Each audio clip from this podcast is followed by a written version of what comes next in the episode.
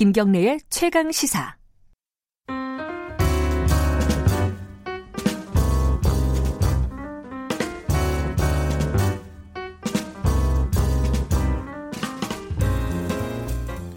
더 나은 미래를 위해서 오늘의 정책을 고민하는 시간입니다. 김기식의 정책 이야기 식스센스, 김기식 더 미래연구소 정책위원장 나와 계십니다. 안녕하세요. 예, 안녕하세요.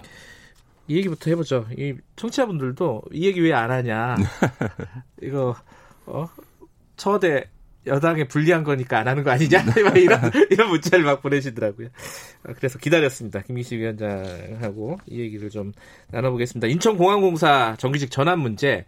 요게 사실 꽤 된 얘기예요. 2017년부터 시작된 얘기잖아요. 근데 이제 최근에 그게 결정이 되고 나서 뭐 반발들이 있는데 그 중에 이제 가장 눈에 띄는 게 청와대 청원이에요. 네네네. 밖에서의 반발이죠. 네네. 그만해달라, 정규직 전환.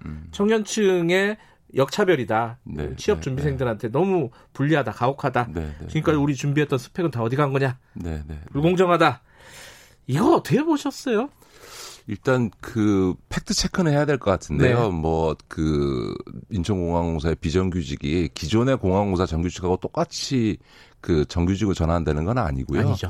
별도의 직군으로 분류가 되기 때문에 임금 급여도 어떤 분이 허위로 올린 건데 뭐 5천만 원. 예, 5천만 원 내가 190만 원 받다가 한 400만 원 받게 됐다. 이렇게 허위로 올린 건데 실제로는 그렇지 않고 기존에 받는 거에서 한 4~5% 정도만 임금 인상이 되는 거기 때문에 그거는 좀 오해인 것 같습니다. 그러나 이 청년들의 이런 반응이 이번 처음은 아니고요. 17년도에 문재인 정부 출범한 뒤에 정규직 전환 정책이 발표된 직후에도 그 청년들 사이에서 이런 좀 비판적인 그 우리의 취업의 기회를 뺏는다 이런 이제 문제가 나왔는데 그런 점에서 보면 현재의 청년들의 정서에 대한 좀 세심한 배려나 고려들이 좀 부족했던 측면도 있어 보이고요. 예를 들면 2018년도에 그 평창올림픽을 앞두고 우리가 남북 관계 획기적 전환을 하는 데 있어서 남북 단위팀을 구성하기로 방침을 했는데 전혀 기성세대로는 상상할 수 없었던 청년들의 문제가 있었지 않습니까? 올림픽 출전하기 위해서 그렇게 노력했던 젊은 애들은 단위팀 구성 때문에 그 국가대표에서 배제되는 그렇죠. 건 불공정한 거 아니냐라고 하는 정말 이 국가적인 남북관계의 역사적 전환을 만들어내는 이 큰 일에 이런 문제가 들어올 거라는 생각을 전혀 못하고 있다가 네. 그때 크게 깨달은 게 있거든요. 그러니까 지금 20대 청년들이 갖고 있는 상대적 박탈감, 취업도 제대로 안 되고 더군다나 지금 코로나 문제로 인해서 올해 취업 상황은 훨씬 더 어려운데 더군다나 이 문제가 불거지니까 우리 청년들이 이런 사실관계에 대한 확인 이전에 어쨌든 지금 어려운 취업 상황과 대비해서 자신의 처지와 대비해서 이렇게 좀 분노를 표출하고 있는 게 아닌가 싶습니다. 그건 이해는 되는데 저도 워낙 이제 취업 시장이 어렵고 어릴 때부터 그 취업 때문에 굉장히 고생들 많이 하잖아요. 요즘 애들 보면은 네네, 청년들 네네. 보면은. 근데 요번에 이제 인천공항서 같은 경우에는 이 정규직을 준비했던 사람들일 거 아니에요. 청년들이. 네네, 네네, 근데 보안 요원들 정규직화한다고 본인들하고 그렇게까지 관련이 있을 것 같지는 않은데. 그러니까 저는 이제 그 청와대나 이제 공항공사의 그 설명 해명은 되게 합리적이긴 합니다만 우리 청년들의 감성하고 좀 다른 점이 있는 거죠. 저는 예전부터도 네. 이런 감성을 떠나서 정책적으로도요.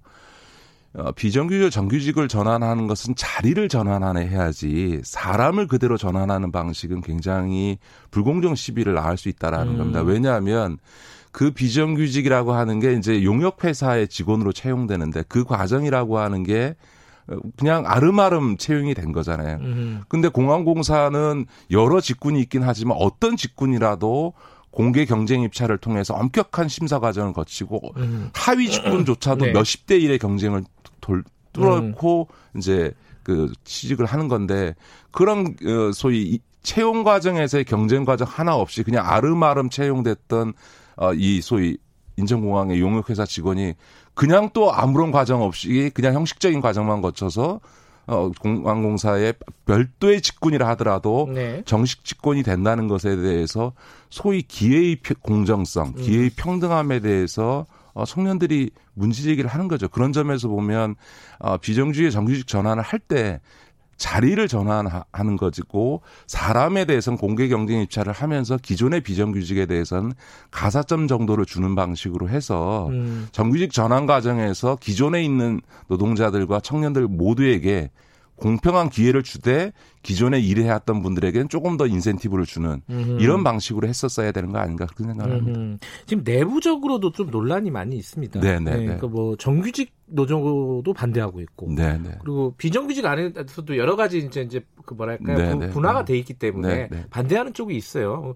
이거는 또 이게 사람들이 보기엔 너무 헷갈리는 거예요. 그렇죠. 이게 아니 안에서 정규직화하는데 왜 정규직은 왜 반대하지? 그리고 또 네. 비정규직들은 또 왜 반대하지? 막 이거 있잖아요. 지금 비정규직 내부에서 반발이 나오는 거는 2017년 5월 달에 그 비정규직의 정규직 전환 방침이 발표된 뒤에 취직한 사람들은 제가 좀 전에 말씀드렸던 것처럼 공개 경쟁 입찰을 통해서 채용하는 거고 그 이전에 취업한 사람들은 그냥 그대로 면접관만 거쳐서 이제 정규직이 되는 건데 도대체 그거를 구분하는 차별하는 기준이 합리적이냐라고 하는 거에서 채용의 시점을 놓고 그렇게 판단하는 게 맞냐. 네. 이렇게 들어오나 저렇게 들어오나 다 그냥 아름아름 들어왔을 건 뻔한 건데 그러니까 이제 그 비정규직 안에서도 반발이 있을 수밖에 없는 부분이 있고 정규직 노조는 지금 정규직이 한 1,800명 정도 되는데 지금 이제 이분들이 별도의 직군이긴 하지만 한 1,900명 정도 들어오면 네. 지금이야 그런 이제 별도 직군화에서 낮은 임금을 동의하겠지만 일단 들어오면 네. 노조의 주도권을 잡아서 사실은 이후에 노사협상 과정에서 그 직군을 폐지하거나 혹은 그 직권하에 임금을 올리는 방식으로 해서 이제 처우를 올리게 되면 지금 모든 공공기관은 총량 임금제 적용을 받거든요. 그러니까 어느 부분의 임금 예산이 늘어나게 되면 기존에 있는 노동자들의 임금이 줄어들 수밖에 없는 이런 구조를 갖고 있기 때문에 이 부분에 대한 반발들이 생기는 거죠. 그런데 그거는 뭐랄까 비정규직을 정규직으로 전환하면 어쩔 수 없이 발생한 일겠네요, 그죠? 그 이제 비정규직을 정규직으로 전환할 때 지금까지 정부가 취해왔던 과거 정부부터 쭉 취해왔습니다만 소위 그 공공기관의 임금 통제와 관련해서 네. 일정하게 무조건 풀어줄 수는 없는데요. 네. 약간 그 비정규직 정규직으로 전환하는 거에 따른 룸을 여유분을 만들어주지 않으면 결국 이게 기존의 정규직과 전환되는 정규직 사이에서의 일종의 그 정해진 파일을 놓고 벌어지는 노노 갈등을 낳을 수 있기 때문에 이 점도 고려돼야 되겠죠. 그래서 정부에서도 일정한 유연한 방침들을 밝히고 있는 것으로 알고 있습니다. 그러니까 아까 말씀하신 그 2017년 5월 12일 그 이후에 이제 입사한 사람들은 이제 경쟁을 통해서 들어갈 수 있는 거잖아요. 네, 네, 네. 근데 거기서 좀 반발하고 있는 거잖아요. 그러면 네네, 거기서 네네. 떨어진 사람들은 이제 쫓겨나는 거 아니냐. 네네, 여기에 대한 네네. 대책도 있어야 되는 거 아니냐. 이것도 또 해야 되는 거잖아요. 그죠? 근데 그 점까지를 가게 되면 전 청년들이 더 반발할 것 같아요. 사실은 우리 청년들 취업 면접만 뭐 10번씩 낙방하는 분들이 뭐 숱하게 많지 않습니까? 네. 사실은 취업에 있어서의 어려움은 청년 모두에 공통되어 있는 건데 어떤 의미에서 보면 지금은 기존의 노동자들 채용됐던 비정규직 채용됐던 노동자의 기득권을 지키는 것에 지금 이게 집중되어 있는 거거든요. 저는 노조운동이나 노동운동 지도자들도 좀 깊게 생각해 봐야 된다고 생각합니다.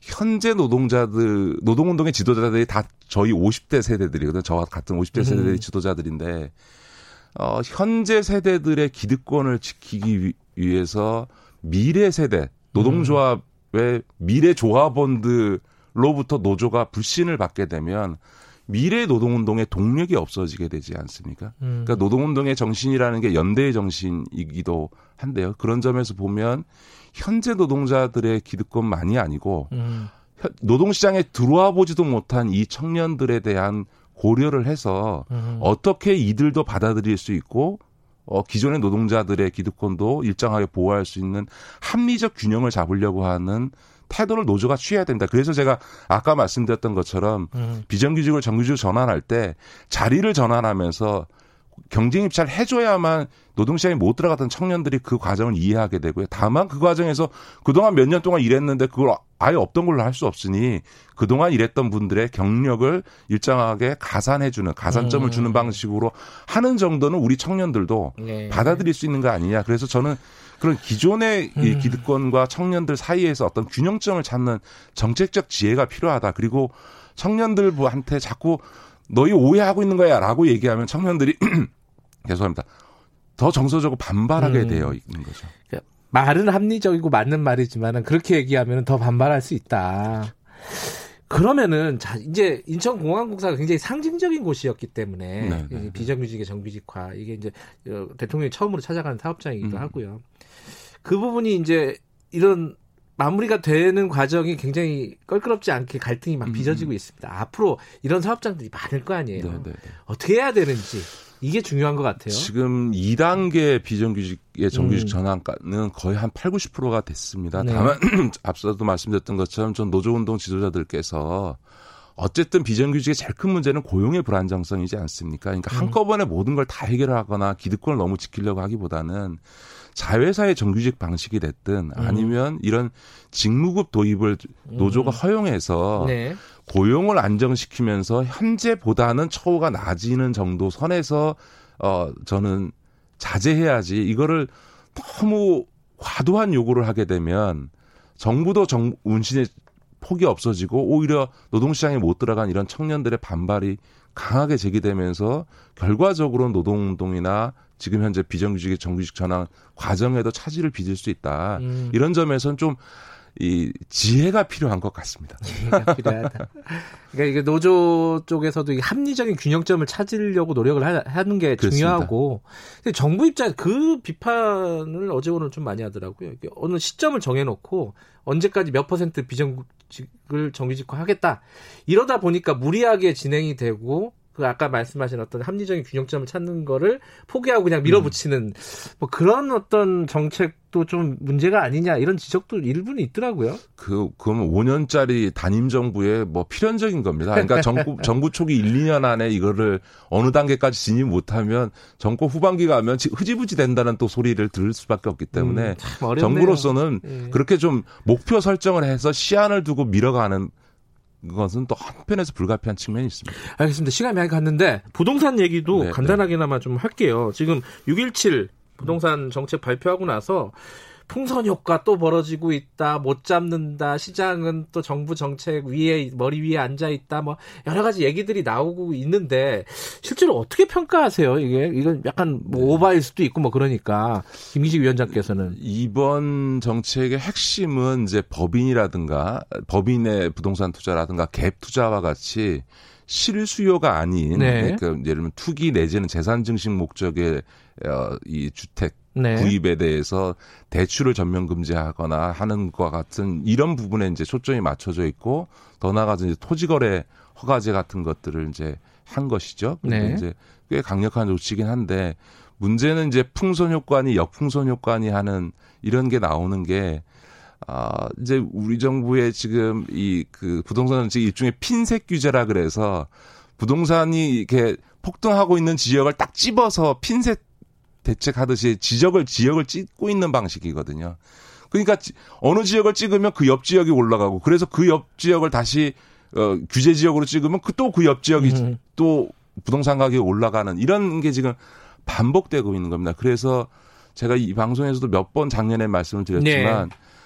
부동산 정책은 시장하고 정부가 게임하는 양상으로 가면 100%입니다. 그런데 이런 핀셋 규제를 하는 거는 실수요라든가 이런 점을 고려해서 정교하게 정책을 하겠다라고 하는 생각은 충분히 이해가 되고 또 옳은 측면이 있는데 이렇게 시장과 게임하는 양상이 벌어지고 있을 때 이런 핀셋 규제가 오히려 이런 게임을 강화하는 측면이 있습니다. 마치 두더지 게임 하듯이 네. 튀어오르는 데만 때리는 방식으로는 이 튀어오르는 두더지들을 어떻게 할 수가 없지 않습니까? 그런 점에서는 이제는 이런 핀셋 규제 방식보다는 수도권에 대해서 한시적으로라도 전면적으로 어떤 규제책을 내올 경우는 전면적으로 지역 전체에 대해서 수도권 전체에 대해서 한꺼번에 그 규제를 시행하는 식으로 해야만 이런 지역적인 풍선 효과나 혹은 역풍선 효과를 막을 수 있지 않을까. 그래서 핀셋 규제 방식을 좀 재검토해야 된다. 저는 그렇게 봅니다. 조금 그러면 이번 정책도 뭐 100% 성공이라는 건 있을 수 없지만 현실에서 어쨌든 성공을 거두기가 좀 쉽지는 않겠다라고 전망하시는 거네요. 아니죠. 좀 지켜봐야 되는데. 좀 지켜보자. 예를 들어서 지금은 저는 부동산 정책에서 지금부터 올 가을까지가 문재인 정부 부동산 정책의 중대 고비에 들어가 있다고 생각합니다. 이 고비를 잘 못 넘기게 되면 참여정부 때 있었던 이런 이제 부동산 가격이 폭등이 지속되는 최악의 상황이 올 수도 있다고 생각하는데 아마 그전과 관련해서는 정부에서도 강력한 의지를 갖고 대책을 마련할 거고 아마 현재로서는 정부가 쓸 수 있는 수단이라고 하는 게 세금과 조세와 관련돼서 아마 더 강력한 조치들을 검토하지 않을까 싶습니다. 보유세를 말씀하시는 거예요? 뭐 포함해서요. 그러니까 세제와 관련된 여러 가지 방법들을 검토를 할 텐데 문제는 이 세금을 통한 방식이라고 하는 거는 장기간에 걸쳐서는 큰 효과를 나타낼지 모르지만 단기적으로는 사실은 단기적인 시세 차익 앞에 세금 좀 내면 되지 해버리면 사실은 별 방법이 없거든요. 세금 감소할 수 있다. 이렇게 생각해버리면. 그래서 이게 이제 조세 정책이라고 하는 것이 부동산을 잡을 수 있는데 어느 정도 효과적일 거냐라고 하는 문제고요.